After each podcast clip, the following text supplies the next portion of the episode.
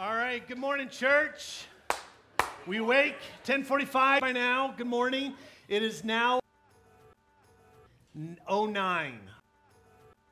Be awake. Uh, glad that you're uh, here and worshiping with us. As you know by now, it's Palm Sunday, but I want you to know uh, more than anything else that today marks the most prolific stretch of time in human history for the most prolific events surrounding one person in human history this important week who lived over 2,000 years ago. Christians all over the world approach this week uh, in the same way for the incredible love of God that He had for those seven days as Jesus enters into Jerusalem. We uh, approach it with reverence, we approach it with awe, and we approach it with understanding. Uh, I, I have an interesting uh, statistic. How many of you guys like to read? Raise your hand if you enjoy reading. Not just like you have books at home, but you actually do enjoy it. Um, this is a, a, sobering statistic in regards to just general reading, but I think it applies to scripture as well. It says 33, this is a recent statistic 33% of high school graduates never read another book the rest of their lives. Not that they don't read, they just don't read a whole book. Some of you right now are like, oh, dang, that's hitting way too close to home. All right? I don't mean to poke at you, I'm just talking about the statistic. 42% of college graduates never read another book after college. 42%. 57% of new books are not read to completion. 70% of U.S. adults have not been in a bookstore in the last five years. Now, certainly the advent of Amazon and some of the other online books, et cetera, uh, affect that. But if you take those statistics and apply them to Christianity, to church, to really understanding this book that is the Bible, that has uh, the most truth ever known to man, uh, we don't read very often.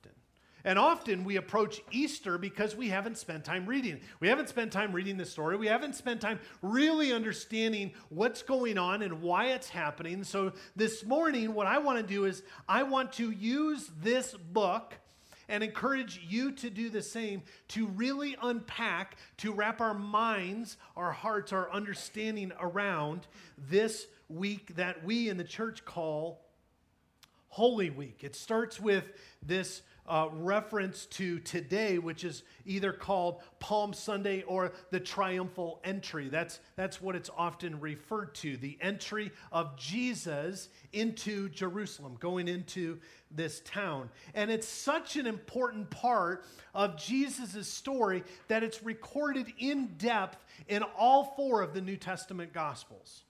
So I want to invite you, if you have your Bibles, go ahead and open those. If you do not have a Bible, there are Bibles in the seats in front of you. I love to hear the pages wrestling, or you can turn your Bibles on, whichever you choose, to John chapter 12. Matthew, Mark, Luke, John.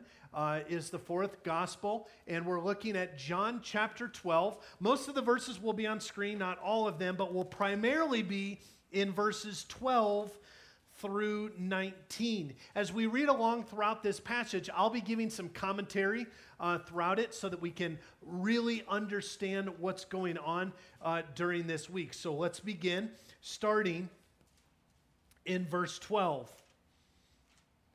The next day, the great crowd that had come for the feast heard that Jesus was on his way to Jerusalem. Let's pause right there. We're not going to pause every single sentence, but several sentences we're going to pause. This is the festival or, or the feast. If you remember from last week, we talked about this feast that is the Passover meal. Hundreds of thousands of Jews traveling from all over the region to celebrate this week long festival to commemorate the Jews, Israel, being delivered out of bondage, out of their slavery, out of those things that held them down and they go uh, into Jerusalem to take part in this festival. It's a really fun time. At times it's really sobering, but uh, experts will tell you it's actually a really fun time as well because the whole community is coming together and they eat, which is always a good thing. And so they get together, but this Passover, this Passover is different. People come every year to be a part of this, this huge party, this huge festival. For some in it just for the community aspect, the party of it, others in it for the religious aspect of it. But they all come together, but everyone realizes this one is different. It's electric. And it's electric because Jesus is there. The stories, the teachings, the miracles all make this Passover just a little bit different. In fact, a few days earlier, Jesus raises a documented dead man from the grave. Now, this, is just, this isn't just someone who was in a coma. It wasn't someone who was unconscious. It wasn't someone who was gravely. This is a fully documented, deceased individual that Jesus raises from the dead. And that Jesus is here at Passover. And that creates a buzz, if you would, throughout the region. But what's interesting to note is that most of these Jews who were excited about Passover were excited like they were seeing a rock star like they were seeing their favorite band or their favorite movie star or their favorite athlete or their favorite president was walking in the room and there was a buzz, there was excitement, there was awe because of who was there. What's interesting to note is this buzz was, for the most part, relegated to a political national frenzy, not a religious, majestic worship. They believed that Jesus was about to take back the rightful throne that was theirs as a people group, and that the Messiah was not only going to reign once again, but that this Messiah would reign, take the rightful throne, deliver them, and that the hated Romans would get the boot, and that they would take over. And so now let's continue to verse 13. They took palm branches and they went out to meet him, shouting, Hosanna! Blessed is he who comes in the name of the Lord. Blessed is the King of Israel. This is why we call today Palm Sunday. It might be called different if they went out with pine trees, pine branches. We call it Pine Sunday. They went out and got palm branches and they threw them to the ground and they waved them, so we call it Palm Sunday. Palm branches, nearly over 2,000 years ago, was a nationalistic symbol. I, I, really want you to think outside of what your normal category of Palm Sunday is, because I want to expose you to the truth if we read the scriptures of what Palm Sunday, what the undertone actually was. Palm branches was a nationalistic symbol, not a church symbol by raising their palm branches and waving them in the air and throwing them on the ground, they were affirming their desire to have Jesus take over the throne. Friends, this wasn't spiritual by any stretch of the imagination. This was political. This was national. This had everything to do with world leadership.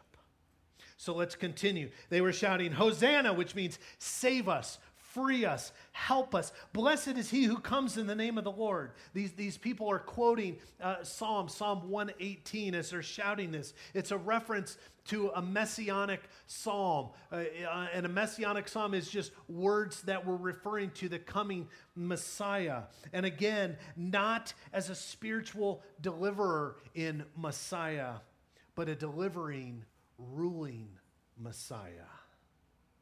So, what's going on there? What's happening? If you were there, if you and I were observing this or even taking part in this, the people are not only declaring that Jesus is king, but they are openly asserting that Caesar is not. hits a little close to home. You've heard the phrase, not my president, not my law, not my fill in the blank. These people, we tend to, in 2018, view of Palm Sunday as this incredible worship experience. This is, do not miss this, a political rally. that becomes an act of defiance, not just an act of worship for the few. So let's continue in verses 14 and 15. Jesus found a young donkey and then sat on it, as it is written Do not be afraid, O daughter of Zion. See, your king is coming, seated on a donkey's colt. This is an amazing point in the story because Jesus positions himself to fulfill Old Testament prophecy from thousands of years prior. Zechariah 9 describes this idea of a donkey and that the king, the Messiah, would be riding into town. And this is done not in secrecy, not in quietness, not behind closed doors, not cloak and dagger. This is done publicly, loudly, assertively, without apologeticness. This is made to make a statement, a very loud and clear statement. We're going to come back to this in just a moment. Let's go now with verses 16 through 19. At first, his disciples did not understand all of this. That should give you and I a little bit of peace when we don't get it. Only after Jesus was glorified did they realize that these things had been written about him and that they had done these things to him. Verse 17 Now the crowd that was with him when he called Lazarus from the tomb and raised him from the dead continued to spread the word. Many people, because they had heard that he had given this miraculous sign, went out to meet him. They went out because of the miracle.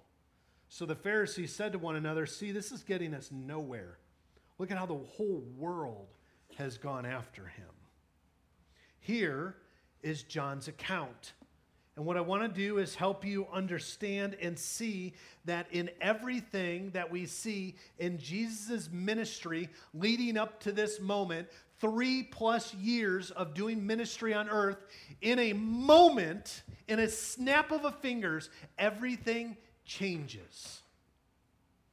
Everything changes after this exact moment. Why? Because up to this point, Jesus likes to play behind the scenes. He does not want the notoriety. He does not want to be labeled. He does not want to be worshiped. He does not want to be known. He wants the work of God to just be the thread that runs throughout his ministry. But here, here he goes public.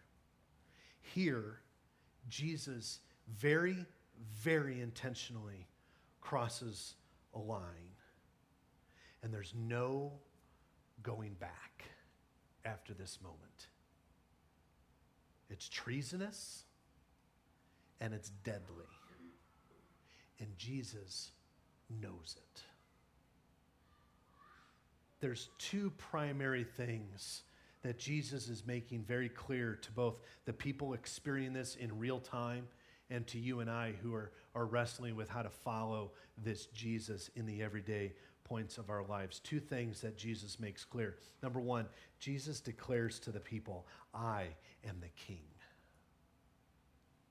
N- not, not just a political king, the, the type of king that they're looking for, but the one true king, the promised king, the, the cosmic Messiah. In these moments, in these minutes and hours, Jesus is claiming to be God.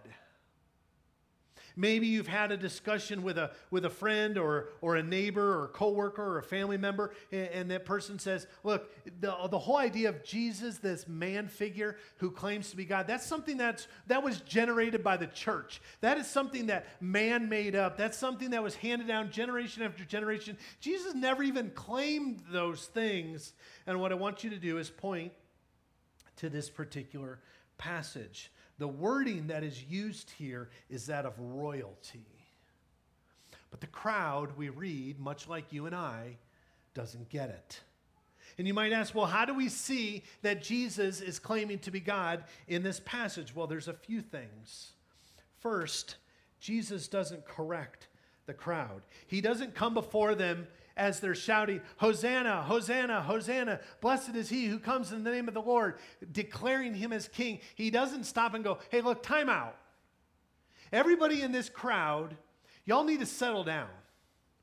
You're getting a little too excited here. You're getting a little too amped up. Everything that you're saying isn't all true. You need to come back to the reality of I'm no different than you. I'm just a nice guy. I'm a good friend. I'm someone maybe you'd like to bring home to your parents, but I am not what you're saying. I didn't perform miracles. There's nothing holy in me. There's nothing special about me. You need to settle down. I'm just a prophet. I'm just a good teacher. I'm just like you. Never once do we see in both religious and secular writings Jesus correcting the crowds. And yes, Jesus knows that the crowd is superficial in their proclamations, but he still accepts it. You say, well, how are they uh, superficial in their proclamations? They're superficial in this. They're most, the absolute majority of the people are waving the palm branches. They're shouting, Hosanna, blessed is he who comes in the name of the Lord. They're excited in the frenzy. But these are the exact people that in a matter of hours are going to be yelling, Crucify him. Crucify him. Whom would you like? Jesus who calls himself King of the Jews, or Barabbas? Give us Barabbas. Crucify him. You see, in the church, we tend to think of Palm Sunday as this beautiful day where there's palm branches and this excitement and there's happiness and joy. And friends, what I want to suggest to you is it's nearly, not completely, it's nearly the direct opposite. You see, we want to tend to grab Palm Sunday and directly associate it to Easter. Same type of celebration, same type of, of excitement, etc. It has more to do, Palm Sunday does, has more to do with Good Friday than it does Easter Sunday. Jesus knows these are superficial proclamations, but he still accepts them.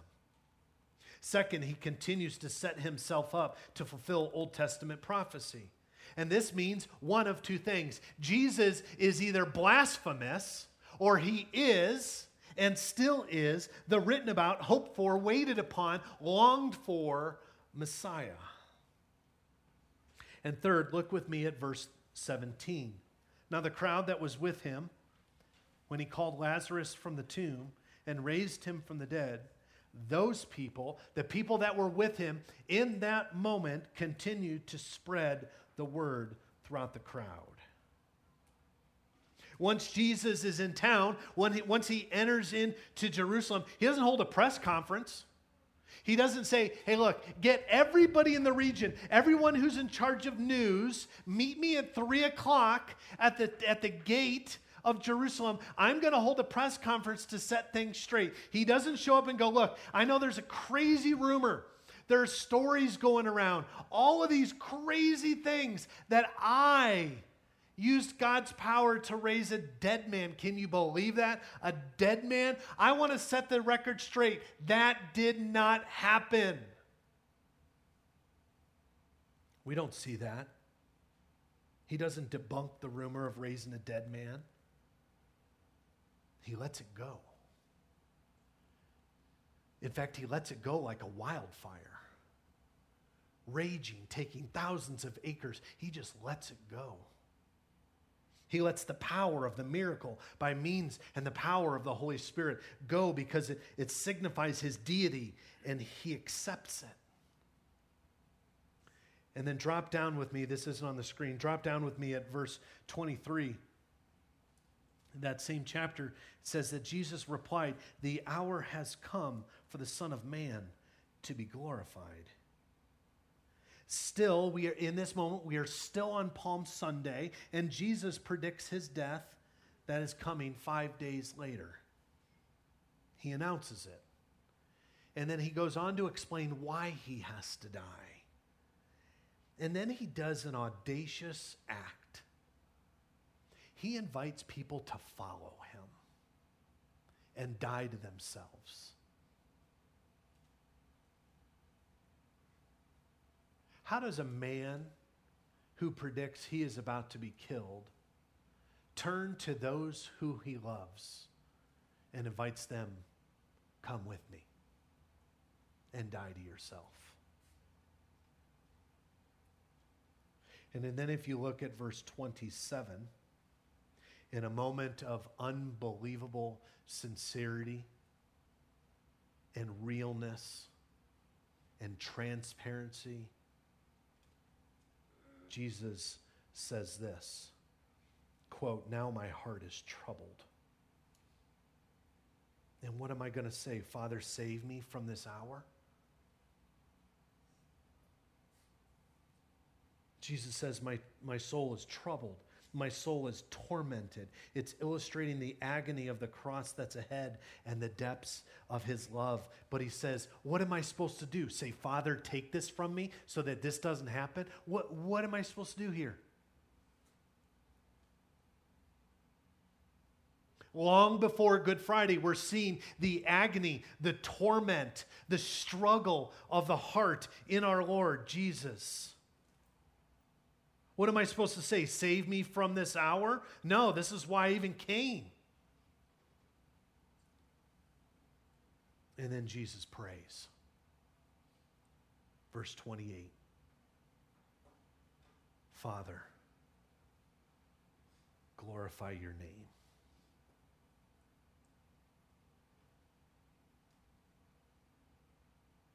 I'm dying here, God. But glorify your name. Somehow, in some way, glorify your name. Have you been there? Have you been there where your heart is so troubled, it's so broken, and still God is calling you to praise Him?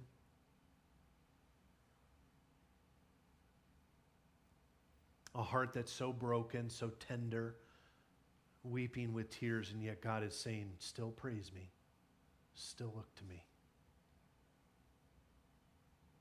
And then, so cool. Supernaturally, God speaks audibly. How many of you have ever wanted that? Like you're on a hike and you're walking through the mountains, and you're like, it would be so cool if God like says something to me audibly. Some of us might think we're crazy, so we'd have to hear it twice. But it would be amazing. And this is what happens, verse 28 and 29. Father, glorify your name. Then a voice from heaven. I have glorified it, and I will glorify it again. Verse 29 The crowd that was there and heard it said it thundered. We get some pretty good thunder here in Colorado. The only way they can describe the voice that they hear after him saying, Father, glorify your name, is it thundered. Others said an angel had spoken to him. It thundered. The voice of God spoken to his son that's struggling and I want to say to you, friends, when you're struggling, the voice of God is near. It may not sound like thunder, it might sound like a whisper, but the voice of God is near. And this is change. Because what Jesus is tapping into is human hope. The hope that you and I and everyone that has preceded us and everyone that will come after us is human hope. Not a Jewish hope, not limited to a family or a people group, but a human hope. He's tapping into the deep seated longing for a good king. Put that word good in quotes for a good king, someone that would come and rescue, someone that would save, someone who won't give up, someone that will fight for them, someone who will provide and love them, someone who will come and take the rightful seat in the throne. And you see, humanity, you and I, everybody in Boulder, everybody in Erie, the list goes on. Humanity is created with a longing to submit to a greater, higher power. To come underneath that authority and to submit, to receive healing, and to submit oneself to that higher power. We are all created for this. We are created to want a hero. Throughout history, we see this from dictators to King Arthur, to movie stars, to celebrities, to athletes, and yes, even to Marvel comic superheroes. We love the hero. We love the one who's going to ride in and save it all. We love the one who's going to save the world from the evil villain. But one of the things that we do is we often make ourselves that hero. We make ourselves that king by our jobs, our salaries, our possessions, our statuses, the things we accomplish, the things we do with our lives. We make ourselves king. And on this Easter journey that we're on, we started last week and we will continue to Easter morning. On this Easter journey, we declare and we remember that Jesus and Jesus alone is the King. That's the first declaration that Jesus makes on Palm Sunday. The second declaration that Jesus makes is this He says, I am the merciful King who brings peace.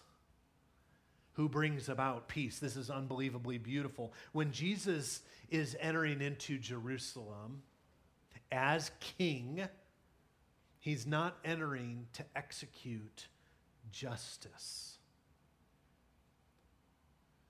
He's coming to absorb justice. He's not entering to dish out punishment. He rides in in submission to endure punishment. He isn't entering to bring about judgment. He's entering to bear judgment on the cross that will break the back of sin and evil forever. And so, how do we know that? How do we know that that is exactly what's happening here in our passage? How do we know that Jesus is declaring, I am the merciful king who brings about peace? Well, what's interesting is that's the whole point of the donkey. Any of you animal lovers? Dogs, cats, ferrets? What? You like ferrets? You would. Um, you know, it's interesting. Do this at the next time you have people over your house. Go, hey, what's your favorite animal? No one will say donkey. I'll buy you a cup of coffee if someone says donkey. You Can't prep them. You can't lead them. You just have to throw it out there. Hey, what's your favorite animal? If they say donkey, free cup of coffee on me. No one says donkey. People will say bunny rabbits, ferrets, I guess, if you're Sam, cats and dogs and and giraffes, like fun, fun things, you know? Maybe a llama here and there, but not a donkey. You don't get a donkey. But the symbolism of the donkey is behind the entire prophecy. And the crowd, again, like you and I do, misses it. Friends, you want to you want to feel okay that Jesus re- regularly needs to tell you the same thing over and over and over because you miss it? Just read the Gospels. Regularly, the crowd is missing it. Regularly, the disciples are missing it. Religious leaders are missing it. People who knew the scripture writings backwards and forwards, they're missing it. Friends, you and I miss it. And that's okay. The donkey is ancient nearest Near Eastern symbol for peace. Everyone, if they weren't caught up in the frenzy, if they weren't caught up into what's actually happening right before their eyes and all the hysteria that was happening, they would have caught he's riding in on a donkey. And they would have taken their Near Eastern teachings and associated it and went, ah, peace. But they miss it. The donkey, it's, it's what kings rode in on into a given town to communicate peace and justice. It's what, it's what kings would ride into a given town that was otherwise chaotic and hectic, with no rule and all but evil and everything but peace. But you saw a king riding in on a donkey, and you went, There's a new sheriff in town. See, Hollywood movies wouldn't work that way. We, you know, we, uh, you know, Clint Eastwood rides in on a horse eight feet tall. and he's buff and he's got a badge and he says there's a new sheriff in town. No movies would sell if you rode in on a little three foot donkey. But that's exactly what's happening. Jesus is riding in on a donkey as a declaration, yes, for his kingship, but also that he comes to bring ultimate peace and justice, not to a town, not to a land that is in desperate need. He comes in to bring peace and justice to a world that's been waiting for it. He's on a mission. And that's the point of the Old Testament prophecy.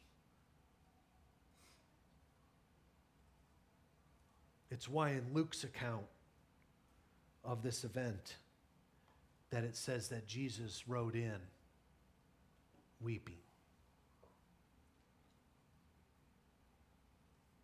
That's why it says that Jesus rode into town as everybody's having a great hoopla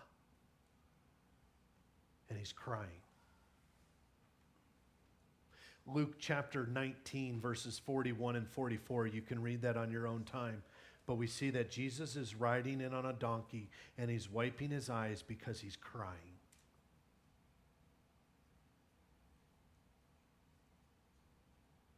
And there's tens of hundreds of thousands of people. And in this moment, we see possibly the greatest expression of love ever found right here in this passage. He's the king. He's the good king. And through tears, his proclamation back to the people and to you and I today is I will never leave you. I will cause you to prosper. Like other kings, I will never abuse you. I will never kick you out. I will never fail you.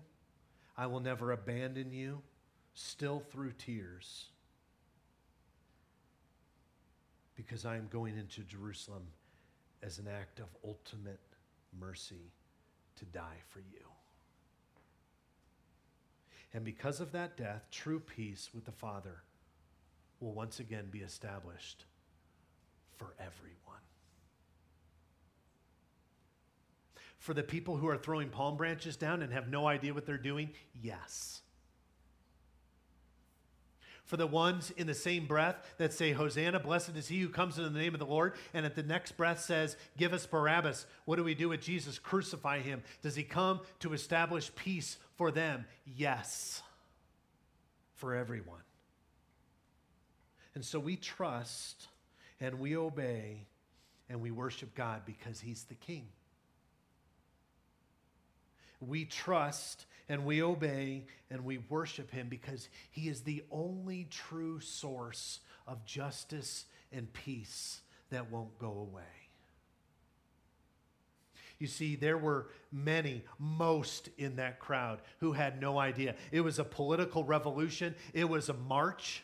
We saw that yesterday all through our, our country. Had nothing to do with worship. That was a political march, a political, cultural statement being made to the leaders that be. This, Palm Sunday, was a political, nationalistic, cultural statement. We want Jesus. And did the bulk know even what they were talking about? No. But there was a one, or two, or three. There was a mom, a widow, a young kid somewhere in the midst of it all that had been longing for, searching for peace and justice. And Jesus rides in on a donkey amidst all the hysteria, and those few look and go, It's here. He's finally here. And I don't know what you have in your life if you've been looking for that peace, if you've been looking for that justice. But Palm Sunday's announcement is it's here for you and for me. for our loved ones, for people that want nothing to do with Him. It's here. And in Jesus, we find hope and forgiveness and mercy and new beginnings. In Him, we find life. Life certainly for the eternity, life certainly for that which is to come, but life here and now for the merciful King who brings it all. All of this rolled up in at least what my Bible is about three inches worth of story. That he's the king and he's, he's a king who's come to bring you peace. All of this rolled up. All of this symbolism, all of this prophecy, the donkey, the palm branches, the cheers, and yes, even tears. Jesus brings hope. You see this, this Palm Sunday, this peace, this love of Jesus. He loves you so much that he's going to be crucified this Friday for you and for me. Sometimes we can make it over personal, like, oh my gosh, he was sitting up there just shouting my name. Some, sometimes we can make it too general, like, he didn't even think of you. I think there's a dance somewhere in the midst of it. But he loves you so much, he's going to that cross. He's going to endure Good Friday that we will meditate on this Friday. He's going there for you. And a large part to bring you a peace, to bring you salvation. And, and if you're like me, sometimes, sometimes the thought has crossed my mind, sometimes the thought crosses your mind. I just don't sense the peace. I get the hope, I get the salvation, but man, my life is a wreck. Everything's happening. I just want the peace. And theologians will often refer to this understanding of peace as a waterfall. How many of you ever been to a waterfall? Hawaii, the Caribbean, somewhere? You go to a waterfall, you know what's unbelievable about it? It just keeps going. Like it's not done. You can like turn around and turn back and it's still flowing. You can go as a kid and come back as an adult and it's still flowing. It's on and on and on and on. And theologians will say the idea of embracing and understanding peace is standing underneath the waterfall of God's love and just letting it go on and on and on. Does it take it all away? Does it take the pain away? Does it take the tension away? No, it doesn't take it all away.